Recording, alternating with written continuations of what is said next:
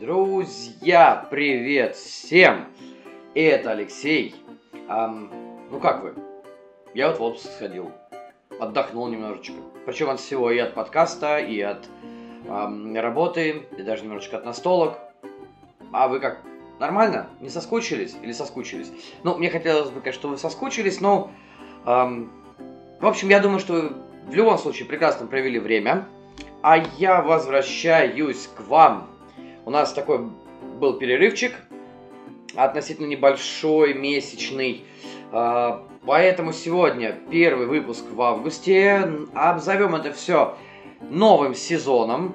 Будем как, я не знаю, как, э, как, как в РПЛ или в АПЛ, как в футболе, да, вот сезон начинается в конце лета и заканчивается в мае, в конце мая. Вот будем примерно так, наверное, и жить.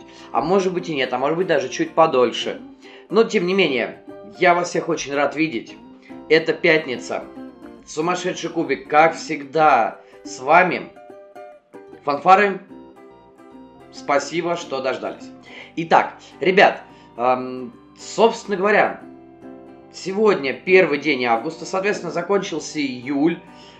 Что я вам хочу рассказать? Как всегда, естественно, я вам хочу рассказать, как э, прошел этот июль месяц у меня. Это будет первый выпуск, и в этом выпуске мы поговорим, как всегда, в принципе, про новинки. А, из тех, которые я сыграл, я вам расскажу об этом. Поговорим еще про одну настолочку, которую я играл давным-давно, вот относительно недавно все-таки еще раз в нее сыграл. А по сути дела, наверное, вот каждый месяц, как всегда, мы будем встречаться с вами в начале месяца и обсуждать как раз-таки что-то новое. Эм, здесь как раз-таки не для статистики ради, а, на мой взгляд, формат вот такой ежемесячного отчета позволяет с вами делиться именно мнением о новинках не только в эпистолярном формате, который есть в телеге, и который я, в принципе, не забрасывал в отпуске, ну, по крайней мере, старался, но и делиться, соответственно, в рамках подкаста, чтобы была возможность чуть-чуть побольше рассказать, чуть-чуть побольше вас просветить, э, ну и поделиться своими впечатлениями. Помимо этого, ребят, будут в этом сезоне э, очень много разговорных подкастов на разные около настольные темы, э, поскольку что-то из них на самом деле мы уже записали даже – Какие-то подкасты в ближайшее время будут записаны. Материальчик есть, поэтому не переживайте, будет много чего прикольного именно в разговорном жанре.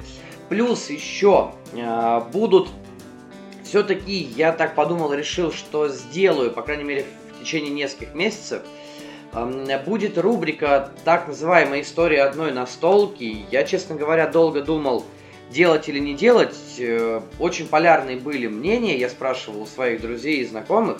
Все-таки я решил, что я, наверное, до вас донесу эту рубрику, и в ней будет разговор про различные настольные игры, которые не сильно, скажем так, освещены в, э, в, в российском хобби-сегменте, в российском настольном сегменте про которые не так много говорят. Да, выпуски скорее будут нишевые, но мне кажется, будет вам интересно послушать про те настолки, которые не хайповые. Потому что про хайповые можно посмотреть, послушать, почитать, ну, где угодно, на любом ресурсе, в интернете, там, посмотреть на ютубе, в общем, так, где, там, где вам удобно. А про что-то не хайповое все-таки найти информацию сложно.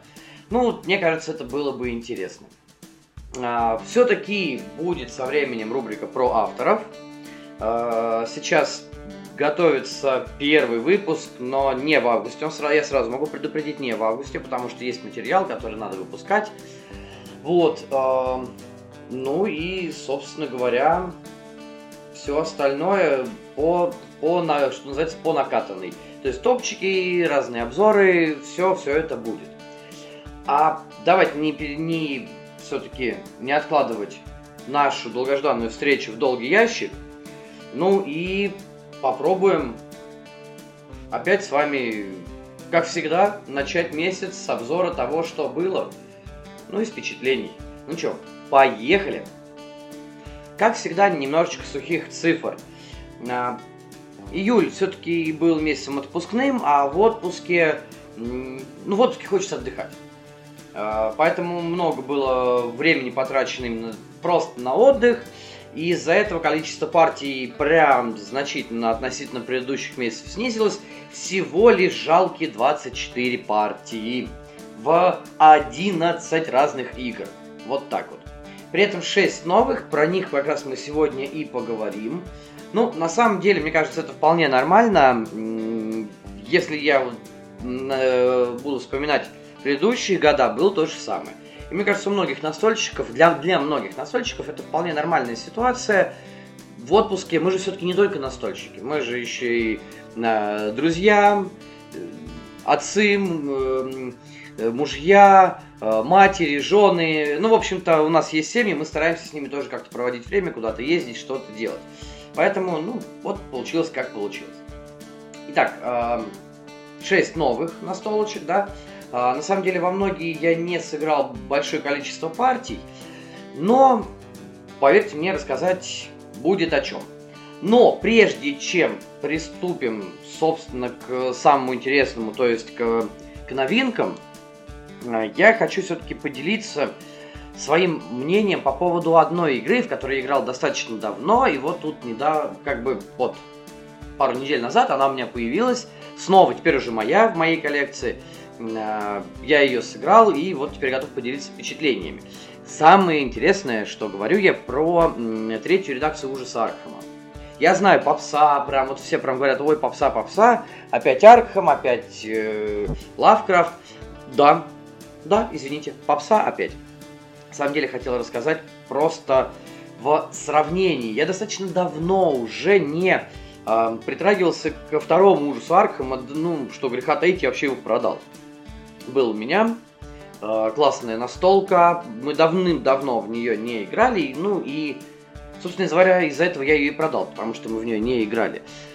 А в третий ужас я успел поиграть, когда у меня еще второй был в коллекции, но сравнить тогда не получилось, как-то было все сумбурно. А относительно недавно мы сыграли две партии в третий ужас, уже в мой, пока базовый. Я, в общем-то, о чем хотел сказать и, и чем поделиться. Бытует такое мнение, что, особенно среди гик-сообщества, что третий ужас Архама это фуфло и пошлятина. Ребят, не хочу никого обидеть, это, конечно, утрированные слова, но тем не менее, что по сравнению со вторым э, со второй редакцией ужаса Аркхема, третья редакция относительно простая и вообще съехала в какие-то клишированные вещи. С одной стороны, я могу с этим согласиться, потому что действительно, отыграв буквально за один день две партии, мы ну, не почувствовали сильно большой усталости на самом деле. А, все очень легко, все очень понятно. В отличие от второй редакции, правило третьей прям, я не знаю, как э, действительно легкая прогулка и э, маленькая, это как маленькая брошюра э, по сравнению с э, томиком там, Достоевского. Ну, вот его. Все легко написано, все достаточно понятно. Вот еще один очень интересный нюанс – я же достаточно давно уже играю в карточный ужас. Ну, такими маленькими подходами. Поэтому не сказать, что прям громадный, громадный опыт, но тем не менее, все-таки он есть. Несколько там с десяток партий, наверное, уже наберется. И э, когда я начал читать правила большого ужаса, я к своему ужасу понял, что они прямо очень сильно похожи на, на правила карточного ужаса.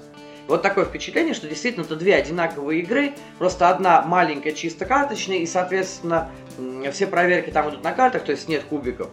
Вторая просто побольше, ее можно побольше разложить на столе, нужно побольше места, в общем-то, все. Больше ничего.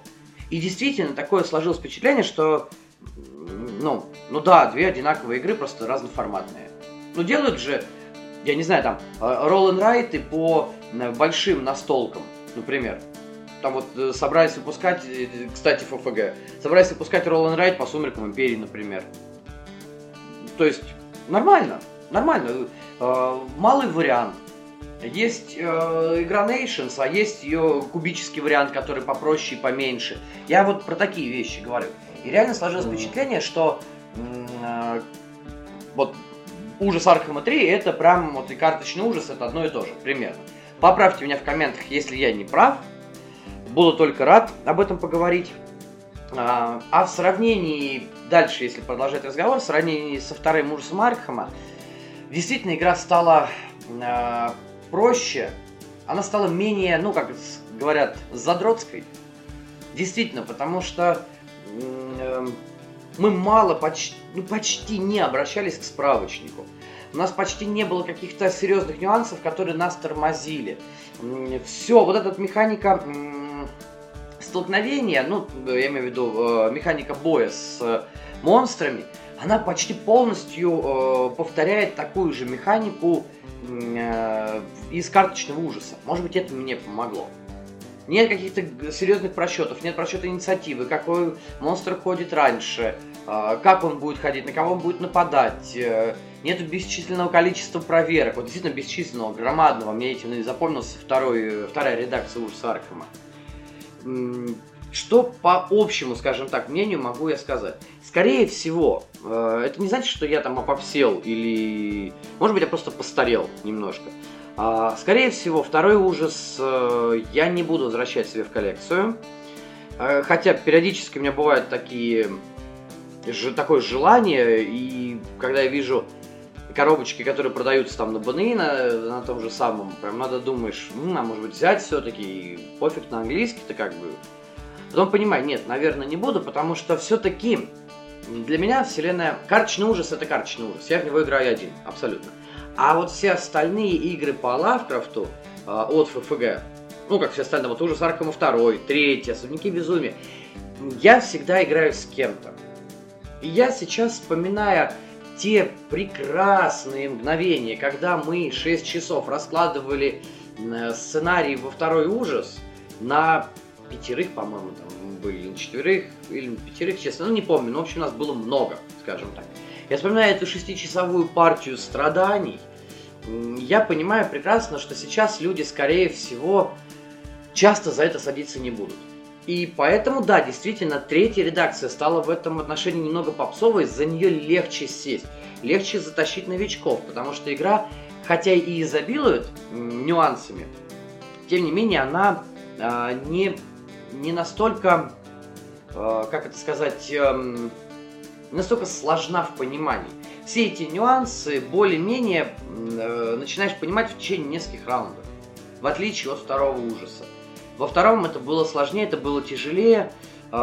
Мне на тот момент, я помню, во втором ужасе было тяжелее вдвойне, потому что помимо того, что я следил за тем, что происходит за столом, а, по сути дела, как, как хозяин коробки, как э, хост, э, я еще следил за правильным исполнением действий другими игроками, и в том числе пытался еще ну, это моя беда, конечно, да, я понимаю, я иногда давлю на людей, когда мы играем в коопы, Э, но я еще пытался как-то рассчитать, что ли, стратегию того, что нужно сделать, куда пойти, как лучше, кто кого должен подстраховать.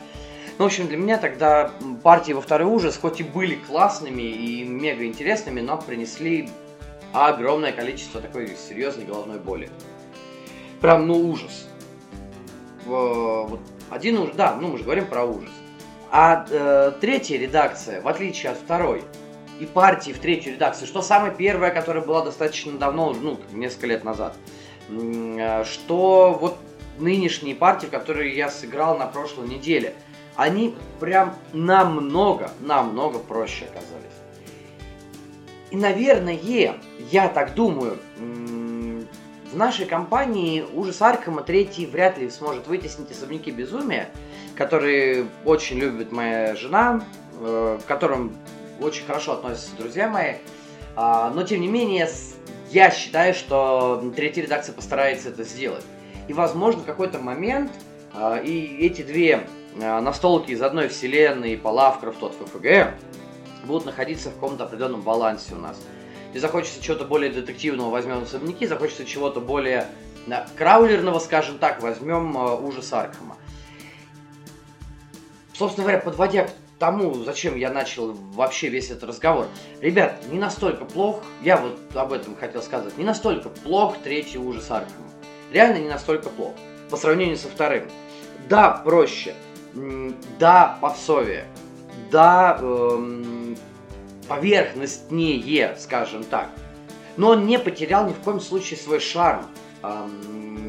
Он не потерял свою кризисность, он не потерял э, свою вот эту глубину э, погружения в мир, сам мир Лавкрафта.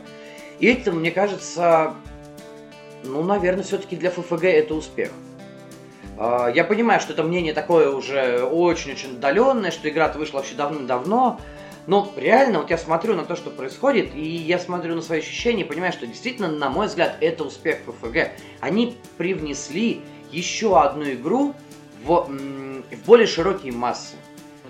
А, как бы мне не хотелось, чтобы было больше гиковских игр, сложных настолок, комплексных, и как бы мне не хотелось, чтобы больше людей такого рода настолки играли, я все-таки отдаю себе отчет, что массовый сегмент э, людей в настольном хобби не будет садиться, рубиться во второй ужас Аркхема, не будет рубиться в Сумерки Империи, э, не будет рубиться в Лассерду, в Лиссабон или в Канбан.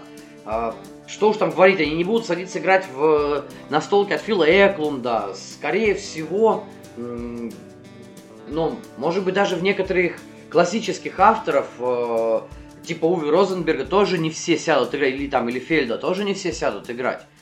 Э, людям хочется что-то попроще, что-то поинтереснее, с меньшим, с меньшим погружением в правила, чтобы это было легче э, воспринять, легче передать и легче отыграть. Вот ужас Аркхема, третья редакция, как раз чуть-чуть спустившись на ступенечку там ниже по сложности, стал э, именно вот в, э, по верхней границе вот этого сегмента.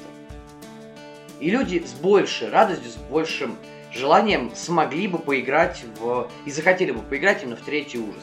И мне поэтому кажется, что это реальный успех. Поэтому, друзья, если вы никогда в жизни, а как относительно недавно выяснилось, некоторые, есть среди настольщиков такие люди, если вы никогда в жизни не пробовали играть в FFG-шные игры по вселенной, э, по мирам, скажем так, э, Говарда Филлипса Лавкрафта, обязательно попробуйте. Не бойтесь э, ни ужас Аркхема, не бойтесь ни особняков безумия. Это прекрасно, и даже карточного ужаса, хотя вот он как раз таки по кризисней, по сери... ну, опять же, это все имхо, как всегда, все на мой личный взгляд. Он посерьезнее, чем даже большой брат. Но в любом случае не бойтесь этих игр, попробовать их, мне кажется, стоит прям очень стоит. Ощущение интересное, ощущение прям, прям кризисные, прям незабываемые, прям, на мой взгляд, прекрасные. Но даже если вам это не понравится, вы, по крайней мере, для себя поймете, что это не ваше, и не будете себя терзать мыслями, сомнениями о том, вау, что же я упустил, все говорят, что это там круто или не круто, или почему же я до сих пор не попробовал. Попробуйте. Вы сделаете для себя м- открытие в любом случае. Со знаком плюс, со знаком минус это другой разговор. Ну, главное попробовать. Это будет очень интересно и для вас, и потом, если вы это сделаете, напишите в комментах. Да и вообще напишите, пожалуйста, что вы думаете про вселенную э, Лавкрафта, Arkham Files э, от ФФГ. Было бы интересно узнать. А все, мы едем дальше. И теперь, собственно, переключаемся уже на новинки, на настолки, которые были впервые опробованы в июле 2022 года. Таких 6 штук, как я уже говорил. Начнем, я не знаю, друзья, с чего начать. Давайте начнем, наверное, с, с самого э, малозапоминающегося, самого простенького. Э, в июле месяце я попробовал парки. Они же Parks от э, Master Games. Э, такая очень э, известная семейка. Многие э, люди писали в наше издательство, там, на форумах, в чатах э, со словами «Ребята, издайте, пожалуйста, парки, это же так круто, издайте, пожалуйста, парки». Я отыграл партию, я написал даже про нее впечатление. Игра действительно простая. Э, на БГГ рейтинг сложности 2.15 вообще, то есть прямо она в зеленой зоне, шикарненько все, легко и просто, прекрасно и понятно, э, казалось бы. Игра быстренькая, мы играли вдвоем, ну, минут 40, наверное, мы играли. 40-45. Оптимальный состав человека на 3, потому что дальше наступает какой-то такая теснота определенная, да, почему сейчас расскажу. Но единственная вещь, которая меня смутила, это то, что когда я начал готовиться к выпуску к этому, я понял, что я про нее уже ничего не помню. То есть, ну, не в смысле абсолютно, да? Но впечатление как-то очень быстро стерлось. Ну, давайте по порядку. Что такое Паркс? Они же парки. А, это игра на а, сбор а, ресурсов, на выполнение контрактов, так называемый, на сбор сет, ну как бы сетов э, нельзя сказать, там особо, если есть только назвать сетами, сбор определенного количества разных ресурсов. Ну, наверное, да, можно сказать, что это сбор сетов. Чистая семейка, достаточно простая по правилам. У вас есть э, два миплика, они же ваши исследователи, которые идут по треку. Этот трек обозначает различные ресурсы, которые вы получаете, заходя на него. Плюс есть некоторые э, участки трека, которые позволяют сделать фотографии, э, получить новое снаряжение, то есть, ну, а такой будка, скажем так, по дороге. Или там купить, э, собственно, один из вариантов парка, то есть э, как бы поставить в своем дневнике галочку, что в этом парке мы как раз таки и были. Заплатить за него надо как раз ресурсами, которые мы будем собирать в течение движения. Вот по этому треку. Ну и последний участок трека, на нем как раз можно забронировать парк, купить парк, э, купить, опять-таки, снаряжение. Все это можно сделать на одной ячейке, но ваш один мипл будет давать только одно действие. При этом миплов мы выставляем только на свободные э, ячейки. О чем я и говорил, э, при игре больше, чем втроем начинается теснота, потому что трек все-таки не резиновый. Э, миплов становится прогрессивно больше. Э, входить последним в данном случае становится прям мега плохо, потому что все более-менее вкусные тайлы сразу же разбирают – и это, ну, на мой взгляд, серьезная проблема для такой игры, хотя, по сути дела, э, игра семейная, ну, не, не уверен я, что большое количество людей соберутся в нее играть э, максимальным составом э, в 5 человек. Тем не менее. Опять же, кстати, у нас там есть джокеры, но, в общем-то, все достаточно действительно просто. Сеттинг очень приятный, хорошие иллюстрации. Мы должны посещать национальные парки Соединенных Штатов. А, чем-то, вот, кстати, говорили, когда я э, говорил про фототур, э, я тогда его сравнивал тоже с парками и с крыльями. И отыграв в парке, я понял, что да, небольшие какие-то э, есть, э, скажем так, э, похожие э, элементы, похожие нюансы в, в обеих играх.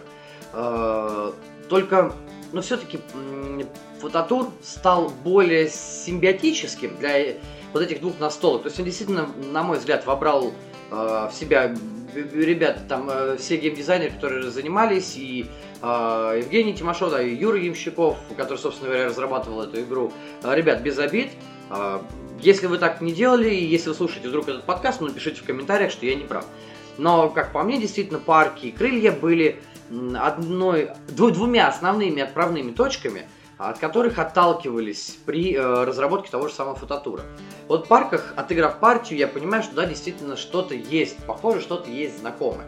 И когда я сыграл, я даже написал впечатление, что э, действительно игра э, такая приятная, семейная, быстрая, все хорошо, но не э, вот после этой партии, а она была почти что в начале месяца, и вдруг после этой партии, после одной, я понимаю, что к какому-то моменту я действительно забыл свои впечатления.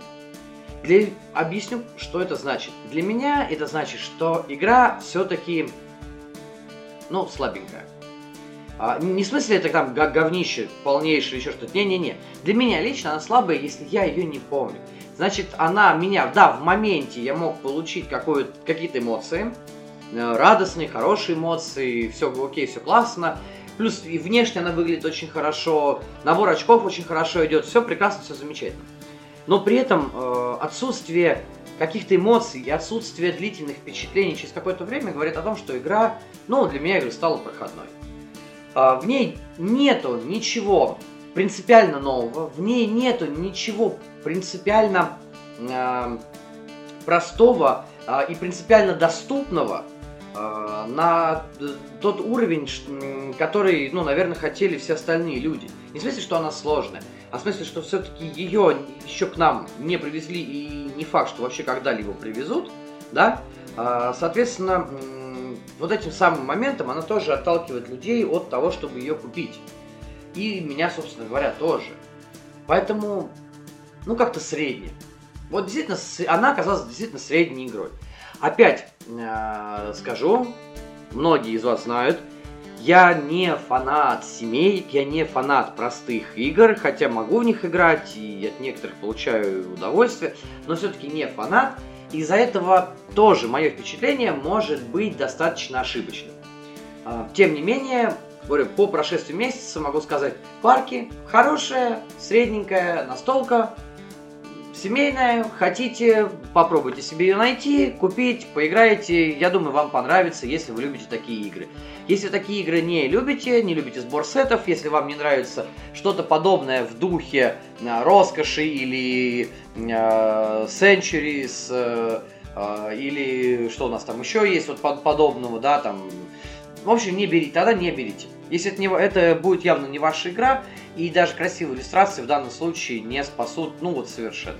И опять-таки, большая компания, хотите большой компании? Нет, не берите, будет не очень хорошо. Двигаемся дальше. А, следующая настолочка, которую удалось опробовать в июле месяце. С ней уже все поинтереснее. Я недавно про нее писал, она тоже будет в числе первых, про которые я буду рассказывать, не потому что она там, такая же средняя, как парки, нет, а потому что я до сих пор думаю, хочу я себе ее в коллекцию или нет. Это Return to Dark Tower, э, Возвращение в Темную башню, э, такой э, ремастер, ну да, наверное, все-таки это даже называется ремастер, по-моему, да? Нет, это не ремастер, это и даже не рескин, ремейк, вот, забыл слово, да? Это ремейк почти одноименной игры, которая называлась Темная башня, Dark Tower, вышедшей в 1981 году.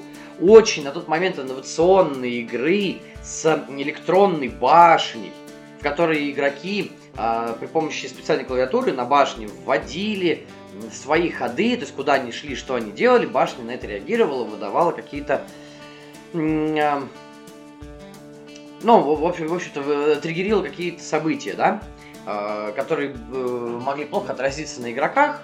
Ну, собственно говоря, вот такая вот инновационная для 1981 года была настолка.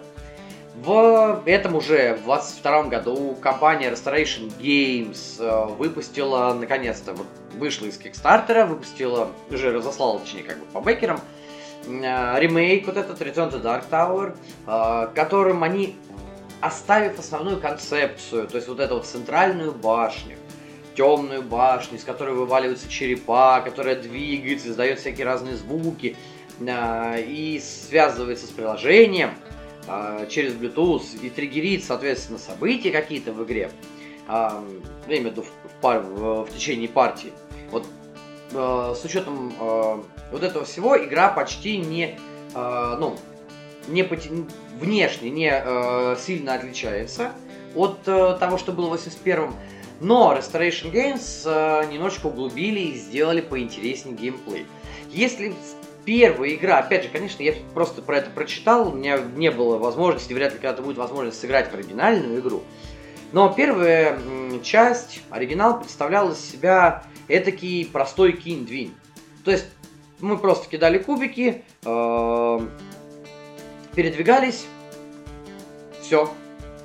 И э, вводили э, на вот этой клавиатуре в башне, которая была э, место, куда мы подвинулись.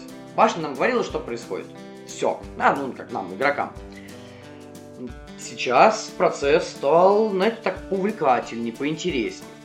Во-первых, у нас есть разные герои, герои асимметричные. У каждого героя есть свои способности, у каждого героя есть свои обилки.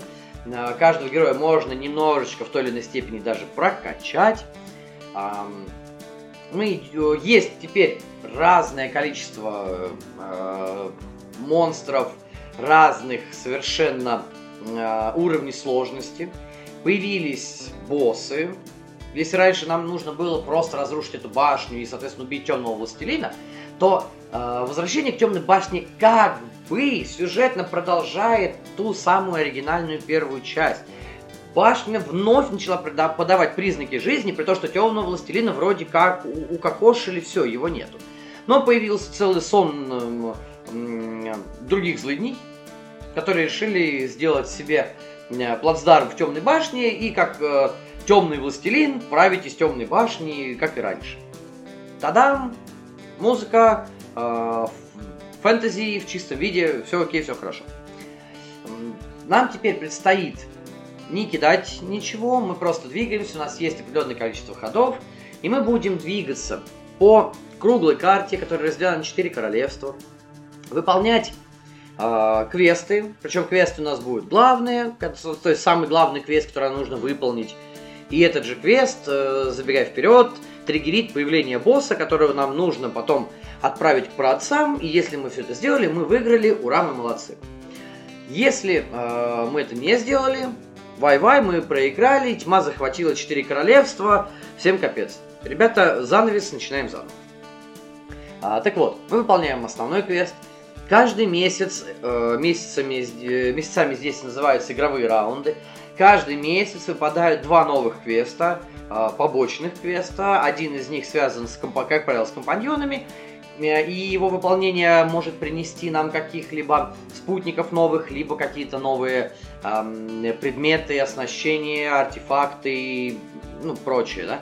Э, э, и второй вариант квеста это квест главгада, выполнение которого э, не принесет, скажем так, нам э, различные штрафы. Как было бы в случае, если бы мы не выполнили этот квест или провалили его. Вот, собственно говоря, все. Причем квесты, как правило, из серии «Подай, принеси». Надо собрать столько-то воинов, пойти, э, э, принести их в жертву, там, да, или просто э, отдать их э, на защиту какой-нибудь деревни, или еще что-нибудь. Все. Других вариантов, как правило, нету. Если, кстати, вам интересно по, по, побольше узнать про игру, я написал пост в телеге. Там есть, там про нее можно почитать. Э, и, в принципе, все как раз таки геймплейные моменты там описаны очень-очень сильно, очень плотно, очень мощно.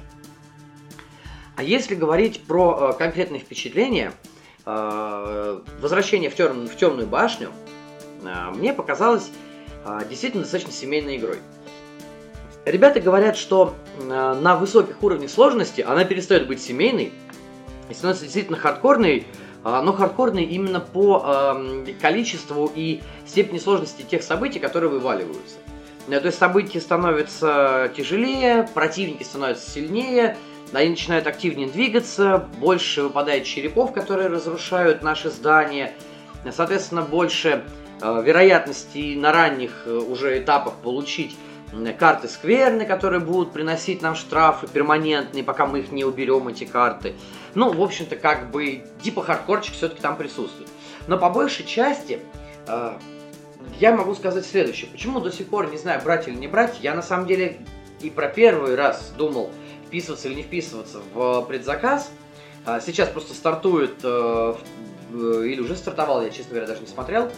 Э, в ближайшее время второй кик, э, кик, то есть вторая компания на Кикстартере, эта компания позволит э, бэкерам взять весь существующий контент и заказать новый доп. А в новом допе будут еще больше персонажей, новый монстрятник, новые квесты, в общем, типа должно быть все еще круче, еще интереснее. Так вот, почему у меня есть сомнения? С одной стороны, об этом я тоже писал уже в телеге, но если вы не читали, я для вас сейчас здесь расскажу. А, цена – первый момент, самый важный, наверное. При условии того, что на обычном или даже продвинутом уровне сложности темная башня, точнее возвращение в темную башню, все еще остается семейкой, цена за базовую версию семейной настолки в 190 баксов, это... Тут, наверное, нам надо э, вставочку сделать, запикать что-нибудь, да? Но это финиш. Ребят, это действительно очень дорого. Это мега дорого для семейной настолки. Пусть она очень крутая, классная, высокотехнологичная и вообще прям мега супер-пупер зашибись.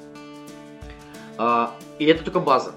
Конечно, на кике будет все дешевле, э, плюс доп и все прочее, но если брать не с кикстартера, очень тяжело э, будет такое потянуть. Если у вас дофигища бабла, которые девать некуда, и вам нужно играть э, с не самыми прошаренными людьми, ну, пожалуйста, можете взять вообще не думая, удовольствие определенное получите.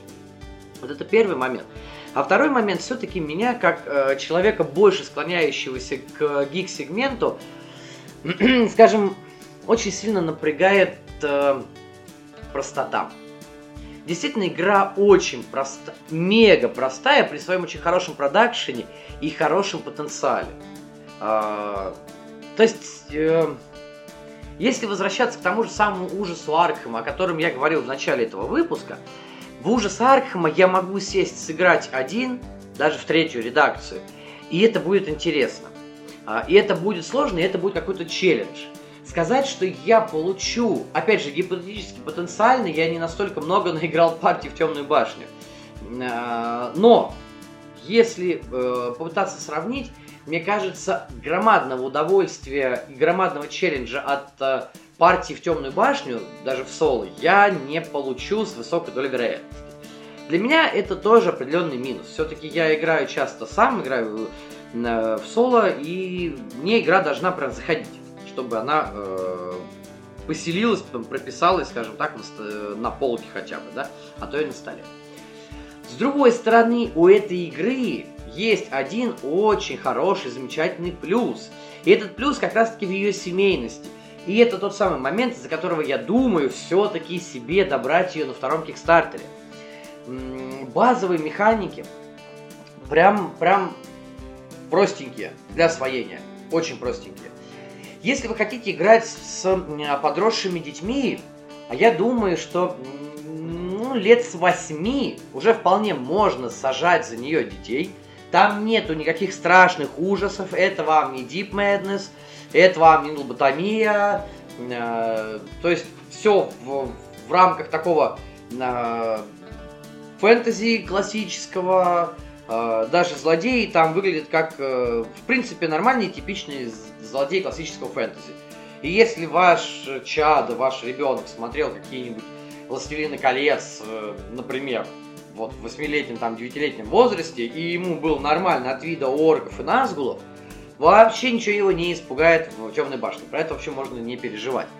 А, но при этом э, очень легко будет ребенку объяснить. Именно ребенку. Взрослый человек, понятное дело, поймет. Там, там, там нечего э, объяснять э, с три короба, то есть это действительно очень простая игра. В, в рамках понимания правил, в рамках э, порог вхождения. То есть взрослый человек сядет за нее на раз-два, если будет рядом хороший рассказчик, э, человек, который знаком с правилами. Детям будет объяснить, ну, я думаю, на уровне чуть-чуть выше, чем Повелитель Токио. Э, она чуть-чуть в этом плане сложнее, э, но, тем не менее, если будете помогать своему ребенку, это же кооператив, не забывайте, если будете помогать своему ребенку вести его хотя бы там первую партию или там первые две партии, я думаю, что в дальнейшем ваше чадо без всяких проблем самостоятельно будет играть. Даже не зная английский, вы будете просто подсказывать. А текста как такового для каждого индивидуального игрока там очень мало. И по сути дела этот весь текст сводится к описанию некоторых эффектов на картах сокровищ или на картах снаряжения и к описанию э, эффектов вашей прокачки. Все. Других английских слов, которые нужно читать самостоятельно, всем нету. Просто нет. Достаточно одного человека, который нормально разбирается с э, английским, который будет читать приложение и будет таким э, э, гейммастером, который будет вести всю партию по э, игре. Причем желательно, чтобы он вел именно в качестве рассказчика, а не давил авторитетом, э, и вы принимали решение коллегиально. Благо, действительно, решения, то есть те самые квесты, ну, мега простые, поэтому без всяких проблем вы, э, я думаю, сможете найти общий язык. Вот если вас это заинтересовало, и у вас есть дети, которые любят э, фэнтези, ну, возможно, имеет смысл где-то на... попробовать купить темную башню или поиграть в нее, чтобы хотя бы пощупать, или вписаться в новый кик, если у вас есть такая возможность. А, либо дать, ну, через все группы, которые занимаются этим, через Завена, например, пожалуйста, да. Я, насколько я слышал, он все-таки будет э, делать еще один сбор на темную башню, поэтому если у вас есть э, желание, заходите на страничку э, Simple Kick в ВК, там будет вся информация, welcome, что называется. Ну и помимо темной башни, там еще масса других всяких настолок. А, в общем, на этом 30-секундный э, рекламный блок мы закончили, продвигаемся дальше. А следующая настолка, про которую хотелось бы поговорить, а, тоже вот, ну, как вы меня знаете, я люблю продвигаться от а, плохого к хорошему, но с учетом того, что сегодня плохих игр и провальных игр нету, будем так продвигаться от а, средненького к хорошему. И третья настолочка, про которую хотелось бы рассказать, а, тоже она стала такой, вот в этом уже 2022 году, э, стала камнем преткновения для многих настольщиков, которые вписывались в нее. Э, это игра, которая для многих не оправдала ожиданий. В общем-то, давайте сейчас э, несколько минут поговорим про Merchants of Dark Road, то есть торговцы темной дороги. Э, на самом деле, очень красивая, прекрасная игра Брайана Сухре, из компании, которую сделала компания Elf Creek Games, они же сделали Honey Buzz. Если вы слышали про нее, это прекрасная игра про пчел, с пчелками, с красивыми, с цветочками или это поля. Не знаю, не играл, кроме того, что там пчелки, цветочки, больше ничего не видел, просто все говорят Honey Buzz. Но вдруг вы тоже знаете, поэтому эти же издатели сделали Buzz. А, ну и помимо всего, мерчантов, э, торговцев темной дороги. Мы отыграли несколько партий в этом месяце. А, отыграли разным составом, играли на троих, на четверых. А, и, собственно, впечатлением я сейчас попробую с вами поделиться. Торговцы темной дороги представляет из себя а, очень красивый, прям действительно мега красивый, особенно если вы брали делюксовую игру с металлическими монетками, вот. Очень красивый пикап and delivery со сбором сетов. Что это значит? А, в процессе партии вы должны покупать различные товары, а, сгружать их к себе в дилижанс, э, назовем так, да, или повозку просто. А, можете брать с собой в дорогу в качестве попутчиков героев разных мастей. И все вот это вот добро и э, живое и неживое, вы развозите по городам, которые находятся в темной части мира. Эм, эти города э, просят, скажем так, э, свои товары, то есть они отправляют э, запросы. Вы можете брать эти вот кора... э, запросы непосредственно королеве, вы можете брать эти королевские запросы короле... э, для того, чтобы получать больше победных очков. А, точнее, я забыл сказать, помимо двух вот этих основных механик, а, Pickup and Delivery и э, сбора сетов, в торговцах темной дороги нету как таковых победных очков. В ней есть деньги и есть э, ваша репутация. Так вот, доставляя товары, доставляя героев, то есть ваших попутчиков, вы получаете и то, и другое. И деньги, и репутацию. Плюс некоторые товары вы продаете э, героям, которые садятся с вами. То есть это так называемая, ну это не взятка, конечно, а получается, если попытаться интерпретировать, герои едут в этот город и должны с собой тоже что-то привезти. То есть это э, такой аналог э, запросов э, королевы. Для королевы, который вы э, исполняете, если везете определенный набор товаров в разные города.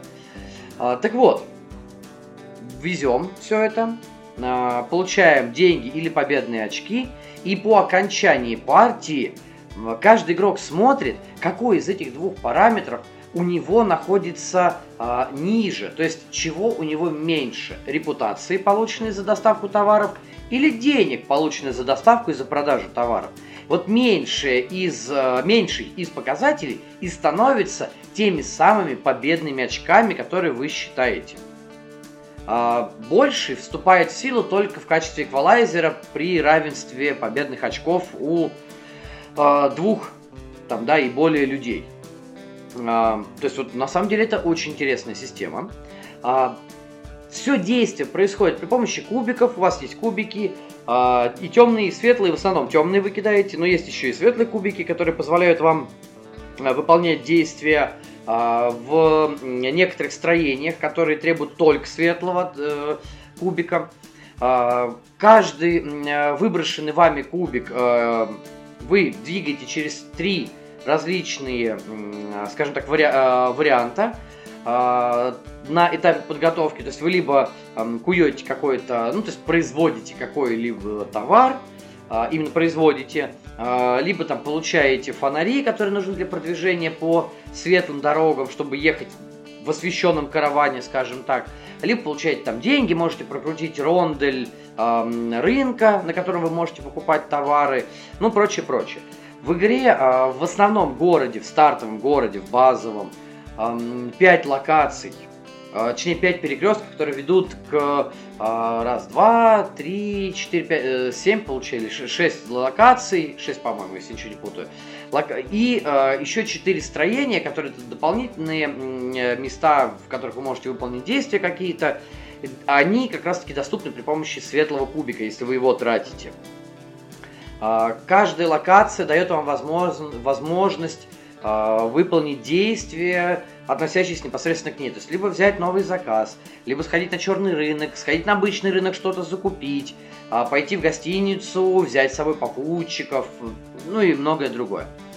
А, после того, как вы набрали себе полную котомочку, то есть полную повозку, а может быть и не полную, в зависимости от того, что вы хотите и как вы хотите, вы можете, если вы попали на перекресток, соответствующий выезду, скажем так, из города, вы можете поехать либо в руины, пошариться в руинах, на темной стороне и тоже получить какие-то плюшки, какие-то, ну скажем так, назову их артефакты, это улучшенные варианты товаров – э, золотые товары, которые приносят больше денег, больше победных очков. Могут там приносить кварц и прочее. А, либо, помимо руин, вы, собственно, можете поехать в те самые города, находящиеся в темной части мира, и довести им товары или попутчиков. А, для того, чтобы это сделать, собирается караван, игрок, который триггерит это событие, триггерит это действие, собирает караван, то есть вы можете упасть кому-нибудь на хвост, вообще без всяких проблем.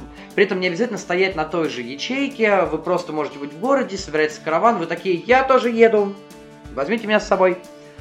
Соответственно, караван э, может пойти либо темной дорогой, э, либо светлой освещенной, ну то есть с фонарями. Э, в зависимости от этого по-разному будут отыгрываться события той или иной дороги. А, и глава каравана, то есть игрок, стригеривший поездку, он будет либо первым, либо последним выбирать э, варианты, которые выпали на кубиках, потому что каждая дорога предоставляет несколько вариантов, там идет еще броски кубиков. Кубов очень много, кстати, бросать придется очень часто.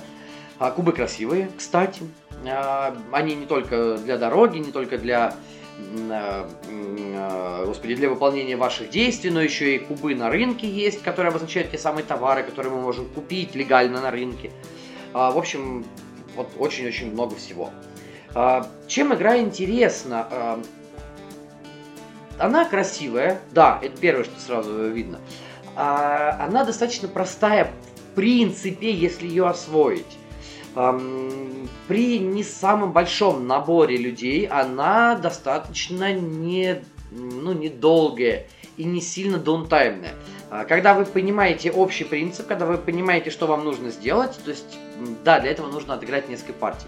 Вот абсолютно честно.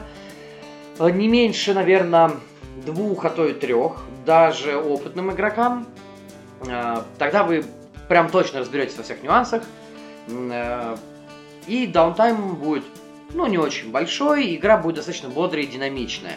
Плюс вот эта возможность падать на хвост э, в караване э, позволяет не ждать окончания хода другого игрока, а самому тоже каким-то образом участвовать в процессе, участвовать в игре.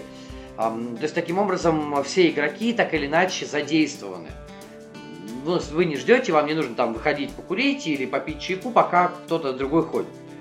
С другой стороны, у нее есть свои э, действительно прям выпирающие минусы. А, первый, про который говорили все и за который игру, ну нельзя сказать хейтили, а многие писали, что она не оправдала надежд. А, это ее относительно рельсовость. И вот это та самая пресловутая простота. Действительно, игра, конечно, классная и красивая, но когда люди смотрели на заявленные механики, ждали чего-то посложнее, а она, ну, она, она рельсовая, она простая. Вы всегда знаете, что вы будете делать. Вы всегда понимаете, да, конечно, пляшете от того, что есть, пляшете от тех кубиков, которые выпадают, от того, куда вы двигаетесь, но тем не менее, общие принципы не меняются, общий набор э, каких-то даже, ну, не сетов, а э, вот этих вот общий набор и заказов, и товаров, которые требуют э, э, герои для того, чтобы вы их смогли взять с собой в экспедицию, они очень похожи. Товары выпадают абсолютно везде, вы столкнетесь с той проблемой, что вам очень часто придется э, либо что-то продавать, либо часто придется подать кому-то на хвост или самому ездить, потому что скопить большое количество товаров в своей тележке очень легко. Плюс э, один очень важный интересный момент. Товары в тележке располагаются, ну, по принципу такого эт этакого э, недополимино. У вас есть э, ваша, э, ваша телега, ваш дилижанс, э, в нем квадратная э, ячейка или там прямоугольная, я, ну, неважно как бы, да, и вы складываете жетоны товаров в эту ячейку. Жетоны товаров разного размера. Они не отличаются э, какими-то изгибами, еще чем-то. Они сугубо э, прямоугольной формы, там либо квадраты, либо прямоугольники, разные длины, разные ширины. Вы просто их скапливаете вместе. Если у вас что-то не влезает, вы должны что-то выкинуть. Поэтому действительно товаров будет набираться много. Э, вам ничего не остается, как э, просто куда-то их э, скидывать, и вы будете единственное, о чем думать, это о том, чтобы скинуть их на темной дороге получить, как правило, именно за конкретные товары и за заказ королевы, получить славу, то есть ту самую репутацию, либо продать их э, приключенцам и получить за это деньги. Приключенцев тоже быть э, может трое максимум, других вы взять не можете. То есть вы тоже в этом смысле ограничены, и вы едете на эту темную дорогу. Все. А, по сути дела, у людей были основные претензии именно эти к игре. А, от себя я могу добавить еще э, одну важную очень претензию, одну не очень важную. Важная претензия заключается в том, что игра изобилует громадным количеством иконографики, которая не самая очевидная. А, и громадным количеством нюансов, потому что каждое строение, каждая локация дает свои не похожие, как правило, на другие э, строения опций и действия. И вы не можете нормально долгое время въехать, что от вас требуется, что вы должны сделать. Потому что когда вы можете, когда вы понимаете, какие действия вы делаете, если они даже где-то дублируются, вы на автомате уже знаете, так, да, то есть доведенный до автоматизма мозг понимает, я пойду туда, я сделаю это, я пойду туда, сделаю это, здесь я что-то поменяю, здесь я что-то куплю, здесь я что-то продам, здесь я кого-то найму, здесь я куда-то поеду, все. Все достаточно легко и просто.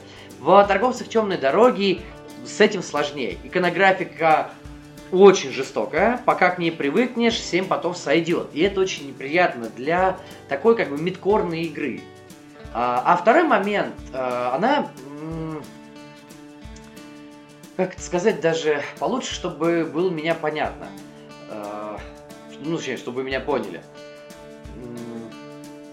На мой взгляд, а, она не очень реиграбельная. То есть в нее можно будет достаточно легко играть, если вы будете доставать ее, ну, разок в месяц. Она у вас может продержаться годик. А, ладно, даже два раза в месяц. Вполне нормально. А, если вы хотите играть в нее чаще, если вы, в принципе, играете чаще в настолке, а, и у вас не такая большая коллекция, для вас торговцы темной дороги через партии 10 станут очень скучными. Потому что, да, несмотря на разнообразие эм, карт, э, несмотря на разнообразие тайлов, э, и несмотря на то, что они рандомно замешиваются, все равно они так или иначе, ну, почти везде одинаковые. Ничего гипер сложного нет. А, я говорю, на третий раз вы сто процентов поймете эту игру. А, и этот рельсовый геймплей в купе с отсутствием достаточного количества разнообразного контента. Контент есть, но он однообразный. А в отсутствие разнообразного контента игра станет, ну да, действительно банально скучной. Она красивая. вообще вопросов нету. Еще раз говорю, все это отмечают.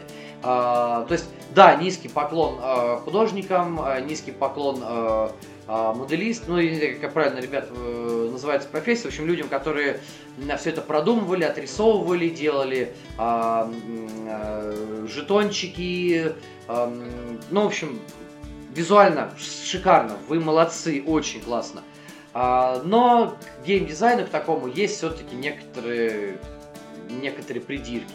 И если даже мы будем сравнивать с каким-нибудь сбором сетов, которые я сегодня уже упоминал, типа того, тех же пряностей, да, вот Centuries, пряности это филлер, он быстрый. Для сетапа вам не нужно много времени. Для того, чтобы собрать обратную игру, не нужно много времени. И чтобы отыграть ее там четверых, не нужно много времени. Торговцы темной дороги требует большого времени на сетап, большого времени на то, чтобы убрать все обратно. Нет, конечно, не гигантское ни в коем случае, просто это, это требует больше времени для базовых, таких банальных, эм, не самых сложных механик.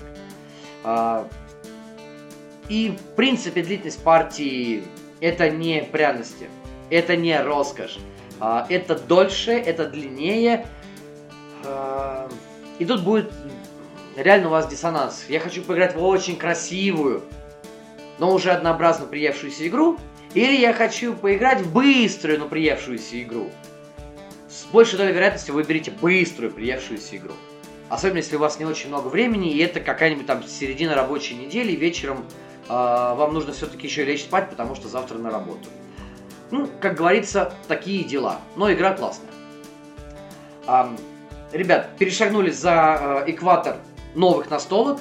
А, дальше постараюсь э, чуть-чуть побыстрее, а, а может быть и не постараюсь, не знаю. Но э, хочу сказать, э, дальше три будут игры, которые, в принципе, для меня более-менее сейчас одинаково стоят в плане впечатлений именно июльских. А, то есть их порядок не будет говорить о том, что какая-то похуже, какая-то получше. Но для начала я хочу сказать про, рассказать про опыт в новую Немезиду, которая локдаун. Аллилуйя, она наконец-то приехала, мы отыграли. А, про это был пост в телеге тоже. А, если вы не читали, можете зайти прочитать, там он маленький на самом деле. Что такое локдаун? А, это новая вариация, по сути дела, старой Немезиды. Даже в посте я писал, что я не буду говорить про старые механики базовые, они такие же точно, абсолютно, ничего принципиально не изменилось. Вы точно так же имеете 5 карт на руках, вы точно так же делаете два действия в свой ход, а, и так до конца раунда, пока не спасуют все игроки. А, у вас точно так же выходят, триггерятся а, в конце каждого раунда события, движения пришельцев и прочее. Основные принципиальные различия, которые для меня сделали локдаун, и я хотел бы упор сделать в подкасте в этом именно на данные нюансы, а, которые для меня локдаун сделали сразу выше, как минимум на одну ступень, а то и на две ступени выше, чем базовая немезида. А, первый нюанс – новая территория. А, то есть теперь мы ходим, гуляем не по космическому кораблю, мы гуляем по марсианской базе. Здесь нужно сразу сделать пометочку. Перв, э, скажем так, стартовая база, которую рекомендую для первой партии в локдаун, э, полностью подземная, там нет выхода на марсианскую поверхность. А вот обратная сторона поля, которая как бы считается для продвинутых, там есть выход на марсианскую поверхность, и я всем абсолютно честно, откровенно рекомендую играть на этой стороне игрового поля. А, потому что выход на поверхность дает вам несколько новых механик, а, дает вам новую колоду, а, которая э, карты, из которой вы выкидываете по броску кубиков, когда вы идете по марсианской поверхности, то есть вы там не только шумите, вы можете, и причем не только по поверхности, но когда вы ходите в некоторых строениях, которые находятся именно на поверхности. То есть априори считается, что вся остальная база находится на, под поверхностью, то есть под, э, в, в толще марсианской, скажем так. Для этого там и есть лифт, по которому игроки перемещаются. Ну, про лифт чуть-чуть попозже. Так вот, эта новая э, механика перемещ... Э, перемещения по поверхности дает вам возможность получить эти новые карты и отыграть эти новые карты, не только кинуть шум, но если выпала соответствующая грань, вы эту карту открываете, читаете, там уже другие события, которые э, делают ваш выход на поверхность не менее кризисным, чем передвижение по э, самой космической станции, ну, в данном случае, как бы, под, под подземной марсианской станции. Это первый момент. Второй момент. А, те самые пресловутые генераторы, про которые я тоже писал, мы ими почти не пользовались, но в принципе механика видится очень интересно. А, у вас нет двигателей, у вас есть, есть эти генераторы. Вы можете их а, давать на них питание, то есть а, подзаряжать их. Причем это можно сделать с двух локаций в игре. Вы можете при этом менять эти генераторы местами, таким образом вы э, освещаете какую-то часть базы, а другую, другую часть, соответственно, погружаете во тьму, то есть это такой бэкап, резервное питание, и вы можете его перераспределять. А, таким образом, вы можете отрубить лифт, вы можете отрубить свет в отсеке, где есть другие игроки. Что это дает принципиально? Первый очень важный момент. Если в базовой Немезиде мы всегда могли использовать э, отсек с терминалом, если он не сломан, то теперь вы можете использовать отсек, отсек с терминалом только в том случае, если э, отсек находится в э, запитанной э, части марсианской базы. Если этого нет, отсек даже полностью э, исправный не будет функционировать. А это важно, потому что появилась еще одна колода, колода карт действий терминала, который тоже дает вам знания, и это еще одна новая механика, которая тоже очень нужна. То есть вы следите за моим ходом мысли, сколько нюансов появилось, и эти нюансы будут, будут еще больше увеличиваться. Продолжаем. А, следующий очень важный момент. А, помимо того, что вы должны выполнить свои цели, цели, опять же, как и в стартовой ну, в смысле, базовой немезиде, а, их много. Кстати, по-моему, я, честно, не сравнивал, не считал, но, по-моему, кооперативных целей стало больше в локдауне. То есть игра еще более стала кооперативной в плане того, что она теперь позволит чаще привлекать игроков, которые не хотят э, зарубаться друг против друга. И у вас будет больше вариаций для того, чтобы что-то пройти. А, для тех же, кто играет в Немезиду, собственно говоря, так как надо играть, есть карты личных целей, они никуда не делись, их тоже достаточное количество, а, и механика их выхода, точнее сбрасывания, точно такая же, как и в базовой Немезиде. То есть первый триггер э, это либо там, первый труп, первый пришелец, да, э, вынуждает вас э, сбрасывать одну карту. Здесь, как я говорил, без изменений. Но помимо всего прочего, а, у вас все еще, конечно же, есть места, куда вы можете спрятаться при выполнении миссий. А, причем места очень интересные. Есть полностью максимально безопасный бункер, а, в котором вас почти невозможно достать и почти невозможно убить. И при этом есть изоляционная комната, в которой очень легко вас достать будет потом или как-то воздействовать на вас. Есть так называемые капсулы доставки товаров на Землю, которые тоже можно спрятаться, и там тоже в них можно вас достать, абсолютно. А достать можно следующим образом. В конце трека времени, э, э, ну то есть в конце вашей партии, э, в базовой Немезиде корабль, э, если он не успел разрушиться к этому моменту, э, корабль э, делал гиперпрыжок, э, все, кто находился не в гибернатории, погибали, ну и кроме тех, кто улетел на спасательной капсуле. А, и все, на этом игра заканчивалась. Вы начинаете проверять победные условия, то есть выполнение квеста, заражение и прочее. Данном, э, в локдауне, ну, поскольку мы же на марсианской базе, прыжка, э, гиперпрыжка не происходит, но при этом э, в конце трека лежит маленький жетон. Жетон действия корпорации. То есть все еще марсианская эта база принадлежит той же самой корпорации, которая принадлежала Немезида. Ну, давайте не будем говорить, что это Вейланд Ютони, потому что это как бы типа не она, и просто она корпорация, но все прекрасно знают, о чем я говорю. Так вот, а, мы вскрываем этот жетон, при том, что жетонов э, много, они выдаются игрокам, по одному, причем это строго конфиденциальная информация, настолько же конфиденциальная, как и личные цели. И, выдаю, и часть жетонов, э, которые остаются, кладутся в, в середину карты, там есть специальное место. На этих жетонах написано, что корпорация сделает с выжившими. Э, объясню. Э, там может быть написано, что корпорация всех любит, все выжили, никого не трогает. Корпорация сегодня добрая. Или корпорация может убить людей, у которых мало знаний.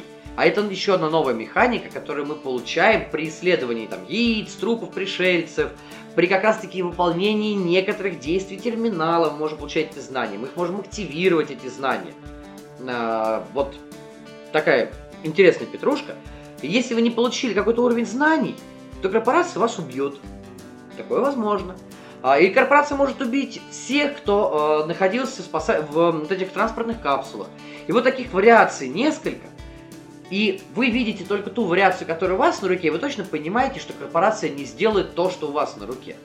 Соответственно, теперь э, игра сводится не просто к тому, чтобы вы должны максимально быстро выполнить свою цель, ну или максимально адекватно, да, и попытаться сбежать. Нет, игра требует от вас, чтобы вы э, полноценно исследовали ее, полноценно исследовали базу, полноценно исследовали все возможные триггеры, которые повлияют потенциально на вашего персонажа в конце игры.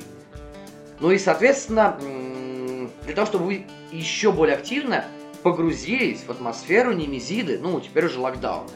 Это, на мой взгляд, прям конфеточка.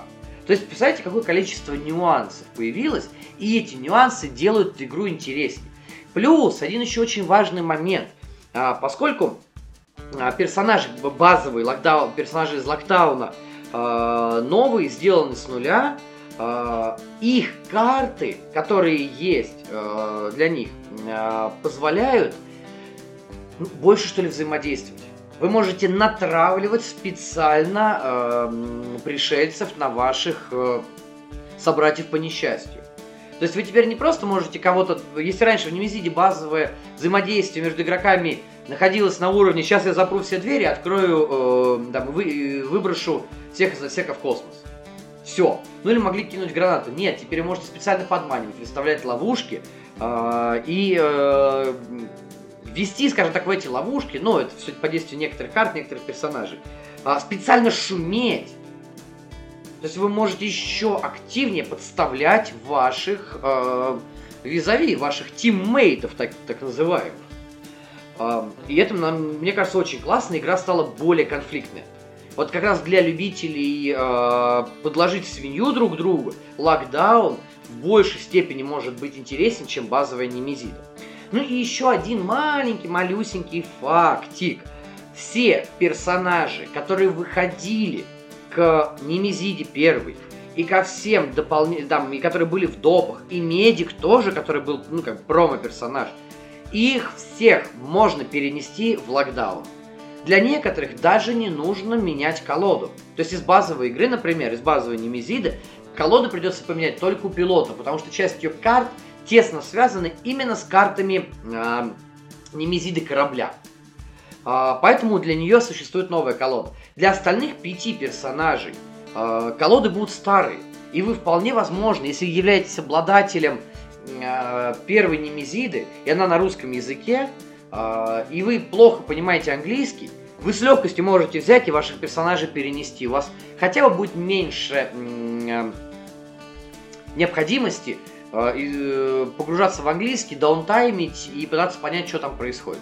Это тоже, ну, на мой взгляд, очень классно. Обратно перенести, к сожалению, нельзя. То есть э, нельзя играть там то, тем же, той же самой подопытной крысы, которая, например, есть там, или выжившим. Нельзя играть в базовой немезиде. Вот их колоды никаким образом не, ну, только хоумрулить, если пытаться и заточить э, под э, первую генерацию этой настолки. А так, в, перенести вот дальше, да, пожалуйста, и это очень классно. Кстати, самое интересное, что все персонажи стартуют с разных локаций. И это тоже очень прикольно, на самом деле. А, то есть вы теперь не начинаете в одном гибернаторе и, разбрегая, и разбредаетесь а, по кораблю, а вы начинаете в разных стартовых зонах, и это реально круто, это реально прикольно. То есть вы можете обследовать э, базу с разных сторон. Можете сразу понимать, куда вам надо идти, потому что ваш оппонент или соперник или друг, называйте его как хотите, в это время уже исследовал часть базы, и вы понимаете, что там вам там ничего не надо, допустим. Ну вот в таком контексте. Поэтому, подводя итог э, про э, локдаун, хочу сказать, что действительно я очень... Э, ну, вы знаете, что я в принципе фанат э, базовой немезиды. Огромный фанат, и мне она очень нравится. Э, то есть я прям готов топить за нее. Э, и локдаун в данном случае для меня принес просто, ну, какие-то новые эмоции, он вдохнул новую жизнь в игру, хотя и без того Немезида для меня была не играна, переиграна полностью, несмотря на то, что мы там сыграли 60 с хреном партий. Э, нет, вот для меня она остается очень классной э, игрой, а локдаун сделал ее еще глубже, еще интереснее, еще как-то, ну, разнообразнее, что ли будет, если возможность, обязательно попробуйте. А, если будет э, локализация, вдруг все-таки она появится, берите обязательно. Если вы любите первую Немезиду, обязательно берите локдаун. Я думаю, вы не пожалеете, потому что игра действительно классная и вот такая вот эта генерация классная, крутая, прям, прям максимум то, что вот... Честно, вот я, я получил от игры то, что я ожидал. И это здорово. Ну, теперь давайте оторвемся немножечко от э, Хотя, что, отрываться тоже, в принципе, следующий сеттинг э, это sci-fi натуральный. Я хочу немножечко рассказать про игру The Hunters AD э, 2114, э, она же Охотники 2114. Э, польская игра, э, вышла относительно недавно. Э, новый кик вышел недавно. Сама игра вышла там в 19 или 20 году, первая часть. Сейчас был второй кик, э, было большое дополнение. Э, вот как раз с него и э, приехал на Ну, это как бы я не заказывал, я брал с рук ее. Долго на нее смотрел, э, взять не взять, все-таки в итоге вписался. Эм, о чем, в принципе, игра? Э, на мой взгляд, э, охотники это. Э, я, честно, не буду про нее э, очень много рассказывать. Она меня за, для нее у меня запланирован цельный выпуск, э, который относительно скоро выйдет, пока еще свежи воспоминания. А, но, по сути дела, а, The Hunters представляет из себя такую экшен-адвенчуру с тактическими боями в сеттинге постапокалипсиса, с прокачкой, с RPG-элементами, с прокачкой колоды, с прокачкой ваших персонажей, с прокачкой лута. Вам требуется ходить по разным локациям, вы будете выполнять мелкие побочные квесты, будете выполнять тактические миссии на тактической уже карте, во время которых будете э, сталкиваться с разными врагами, бить их, соответственно, там, ну, то есть, точнее, можете бить, там есть и холодное оружие, будете стрелять в них, э, будете пытаться там уничтожить их, э, собирать лут при этом, выполнять основные цели, выданные на миссию. Основная э, завязка игры чтобы как-то сейчас не спойлерить сильно, основная завязка игры в том, что вы являетесь собой отряд наемников, к которым приходит э, глава города с призывом очистить город от неких культистов, которые начали появляться.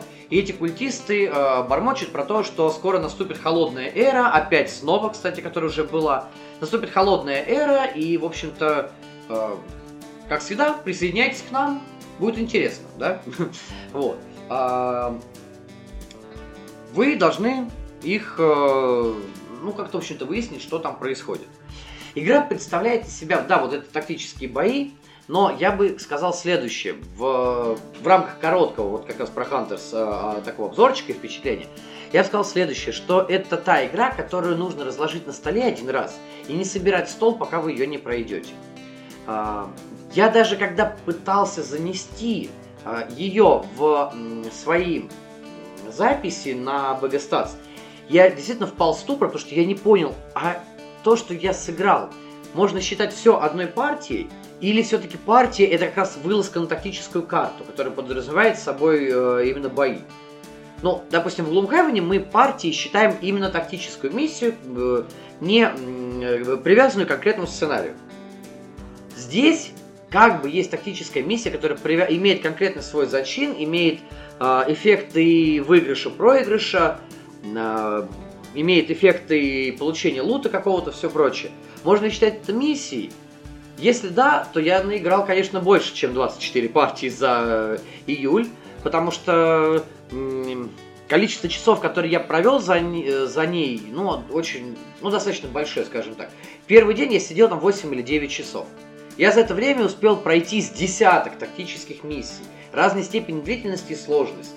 Вот такая вот ситуация. То есть, э, на мой взгляд, охотники, по крайней мере для меня, они стали тем самым, чего я действительно ждал от того же самого Gloomhaven. Э, во-первых, компания меньше по размерам. Да, она такая же, блин, банальная, как и в Глуме. Хотя там есть какая-то якобы нелинейность. Э, не очень выраженная, но при этом события дорожные и события городские, а по сути дела там есть и те, и другие. Просто дорожные события активируются, когда вы переходите из, зо, из эм, локации э, городской в другую локацию.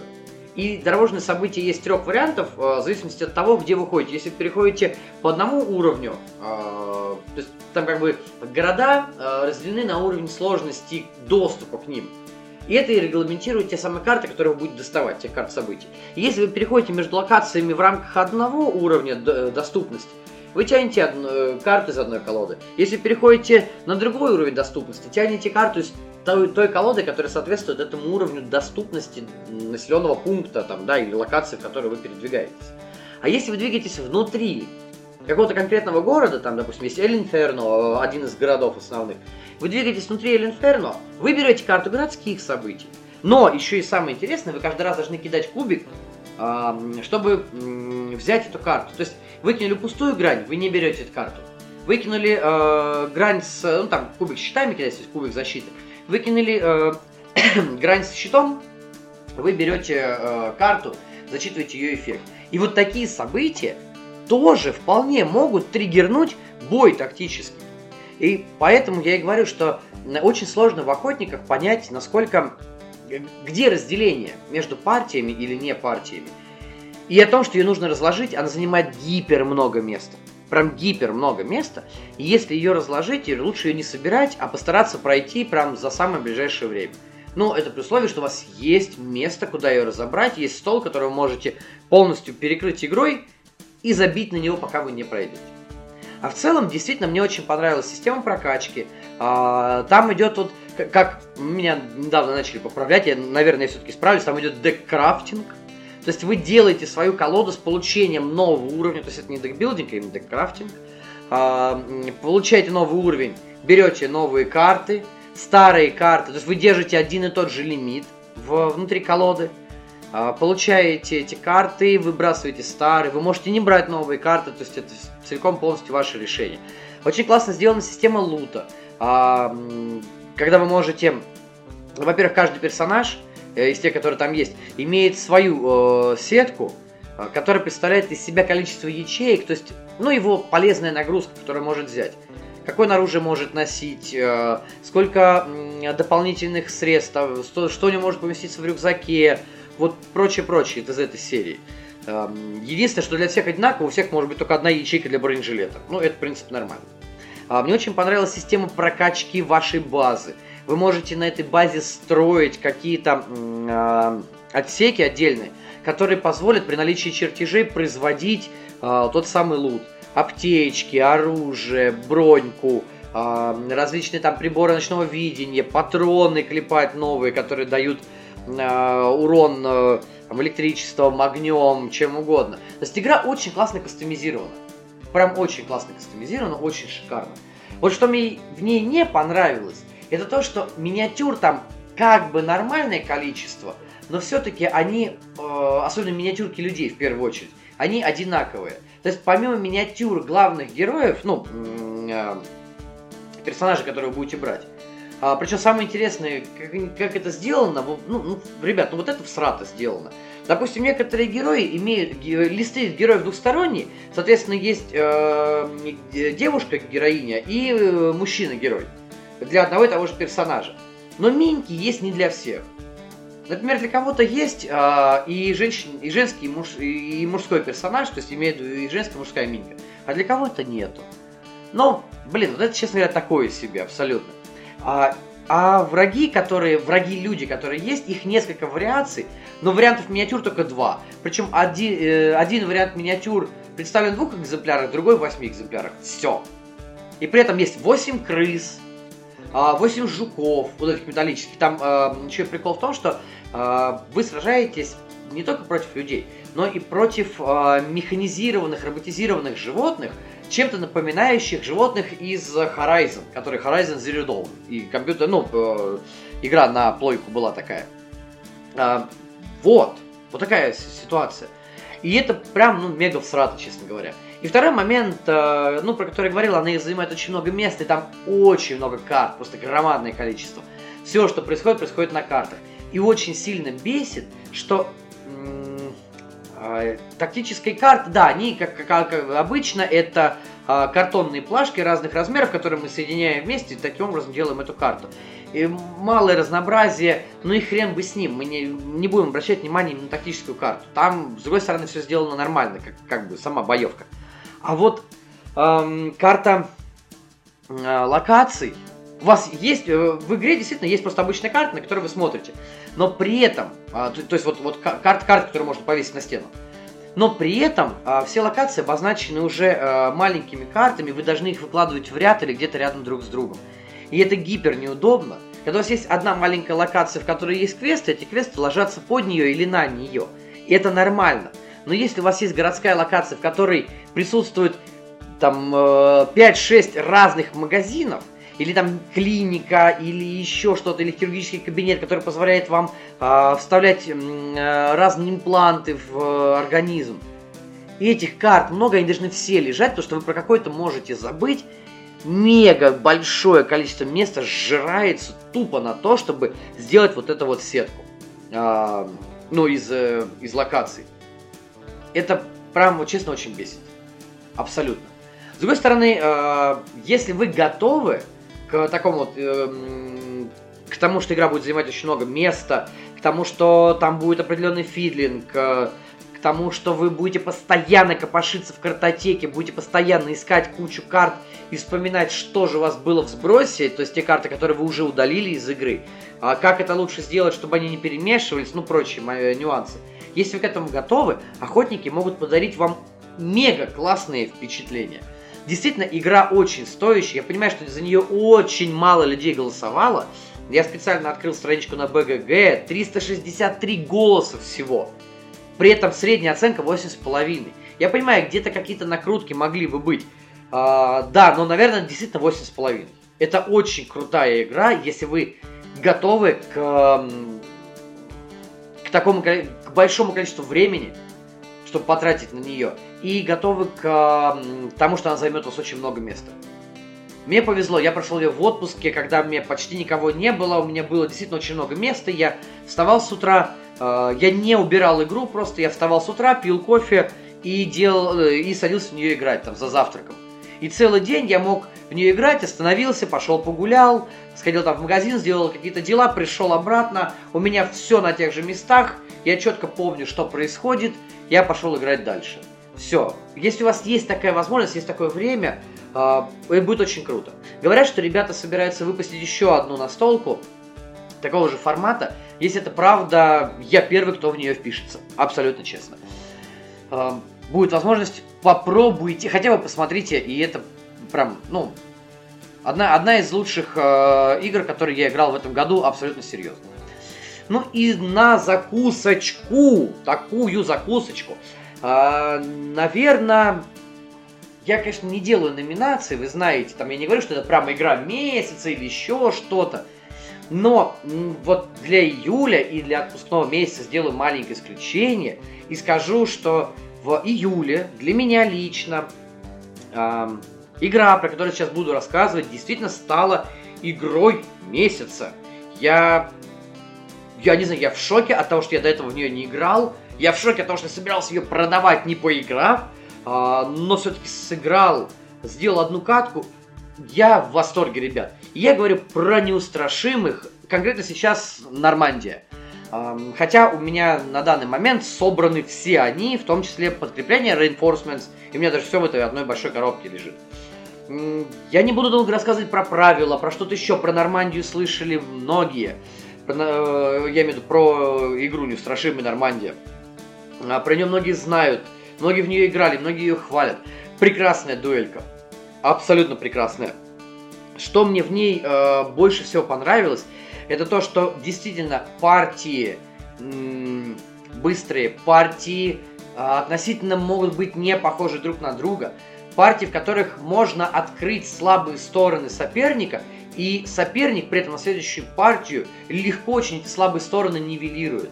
А, игра, в которой идет прекрасная работа с личной колодой. Вот здесь уже как раз декбилдинг, да? А, личная колода с вот этим вот добором карт, с, причем вы же сами выбираете, что вы добираете, сами выбираете, что вы э, э, скидывать ли вам, там, чистить ли руку от тумана или не чистить. А, вы сами смотрите, на кого вы нападаете, вот этот тактический момент. То есть, наверное, назвать полноценным варгеймом неустрашимых нельзя. Ну, я так думаю, я не специалист по варгеймам. Ребят, напишите, если вы э, в теме, что называется, можно ли это назвать варгеймом или нет. Для меня это все-таки э, больше дуэль с э, уклоном варгейм, как бы я бы так сказал, честно говоря. А, но при этом э, ну, я не знаю, просто я готов это и а, на столке выписывать любые эпитеты, потому что для меня она стала действительно очень прекрасной. А, при этом мы гоняли что дуэльно, что в соло, а Reinforcements дополнение дает возможность играть в соло, и я вот от соло режима, я прям, извините, это как бы не мат, но я ссусь кипятком, он офигенный. Да, он сложноват, да, для основных э, войск, то бишь по сути дела, для э, э, разведчиков и для стрелков возможные варианты действий э, представлены очень большим количеством карт для каждого сценария. Каждый же сценарий разный, имеет разные цели, причем что для немецкой стороны, что для стороны союзников. И карты вот этой вот автомы, которую разрабатывал, кстати, Давид Турции, прям я, я просто понимаю, почему мне это понравилось. Я фанат Турции в какой-то степени. Ну, мне очень действительно нравится э, соло-режимы, которые он делает. Он, мне кажется, собаку на этом съел и едва ли не лучший геймдизайнер, который занимается продвижением соло-режимов в, вот, в настоящий момент в современном настольном мире. Э, так вот, количество этих карт громадное, для каждого сценария это громадное, очень большой разброс вариантов действий, в которых иногда сложно э, понять, что действительно нужно делать, но при этом э, неустрашимые остаются для меня чем-то сверхкрутым все равно. Э, мы немного сыграли. Вот честно, мне кажется, для этой игры немного, всего лишь 8 партий. Я сгонял в нее в э, июле месяце. Естественно, будет больше. Я хочу пройти... Вот это первый раз за долгое время, когда я хочу пройти кампанию в соло и за э, союзников, и за немцев – это в Нормандии. Потом я, наверное, если что-то не изменится, я попытаюсь сделать то же самое и в Северной Африке. Естественно, теперь я очень жду и Сталинград, а, и э, новый вот этот анонсированный, помню, там что-то типа битва за Британию была, когда, ну, воздушные юниты, да, появляются политические самолеты там, да, и у нас будет э, битва в воздухе уже. Эту часть тоже теперь я жду. Игра прекрасная, она быстрая, она э, не настолько э, загружена, как прочие другие варгеймы. В нее очень легко э, влиться даже новичку. Потому что даже на БГГ дает рейтинг сложности 2.25. При этом простор для тактических ухищрений есть. При этом, да, с другой стороны, есть в ней рандом, от которого иногда прям очень сильно подгорает. Мы это ощутили, когда мы вот с Димой и с моим другом играли. Мы это ощутили на своей шкуре, когда действительно ты кидаешь, у тебя вообще не идет то, что надо. А соперник твой выкидывает э, просто там девятки-десятки в лед. И мы по очереди в разных сценариях друг друга так гасили, когда один выкидывает, второй горит просто. Или когда наоборот. Э, ну, прекрасно. Это прекрасно, это суперски здорово. Я понимаю, почему неустрашимые несколько раз там признавались по данным некоторых э, блогов, каких-то там э, премий, что это там игра года или еще что-то. Э, ну вот там, там Golden Geek э, дал им вообще э, лучший варгейм. кстати, вот они дают, дают все-таки это Wargame, как бы, да? Ну, не знаю, как бы, да, давайте, окей, пусть будет Wargame, но такой простой, если все-таки БГГ пишет, допустим, согласимся. Тем не менее, игра прекрасная, я готов в нее играть еще прям долгое-долгое количество времени. Вот, вот такие впечатления.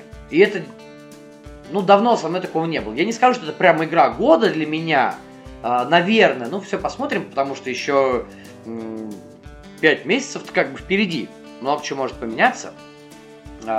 Но пока действительно это одно из открытий, и я очень рад, что я эту игру не забросил, не продал. Если не играли, обязательно пробуйте. Шикарная дуэлька. Я даже в сомнениях, лучше ли она моих э, любимых Звездных войн Восстания или не лучше. Ну, наверное, все-таки не лучше, ну, где-то на одном уровне. Поэтому пробуйте обязательно. Игра классная. Я уверен, что многим, особенно фанатам дуэлей, кто не пробовал, очень сильно понравится, очень сильно зайдет. А на этом, друзья, хочу сказать вам спасибо, что вы дождались, что вы послушали этот выпуск до конца.